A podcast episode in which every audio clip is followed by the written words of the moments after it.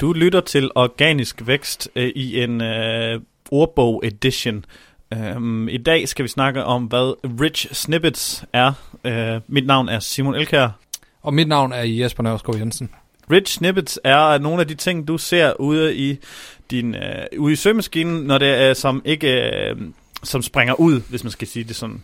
Rich snippets kan være stjerner, øh, ratings fra på dit produkt, eller på din kategoriside, eller på din artikel. Det kan være prisen på produktet, øh, det kan være øh, antal kalorier i en opskrift, og, og så lignende.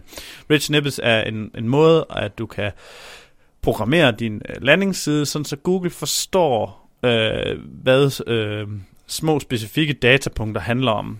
Det, man starter typisk med at, at, at tagge en hel side op og sige, det her det er et produkt, det er en artikel, eller det er en opskrift. Og så derfra går du ned og fortæller, hvad er for eksempel på en opskrift, hvad er cook time, hvor er kalorier og hvad er ingredienserne. Og på et produkt snakker vi om lagerstatus og priser og eksempelvis stjerneratings. Yes. Um, Rich Snippets er et rigtig godt værktøj til at skille sig ud i mængden på Google med mindre man konkurrerer om låneord. Så er det noget, øh, stort set alle bruger, så der skiller man sig faktisk ud, hvis man ikke bruger det. Ja. Normalt så øh, kan det være effektivt til at hæve ens CTR også.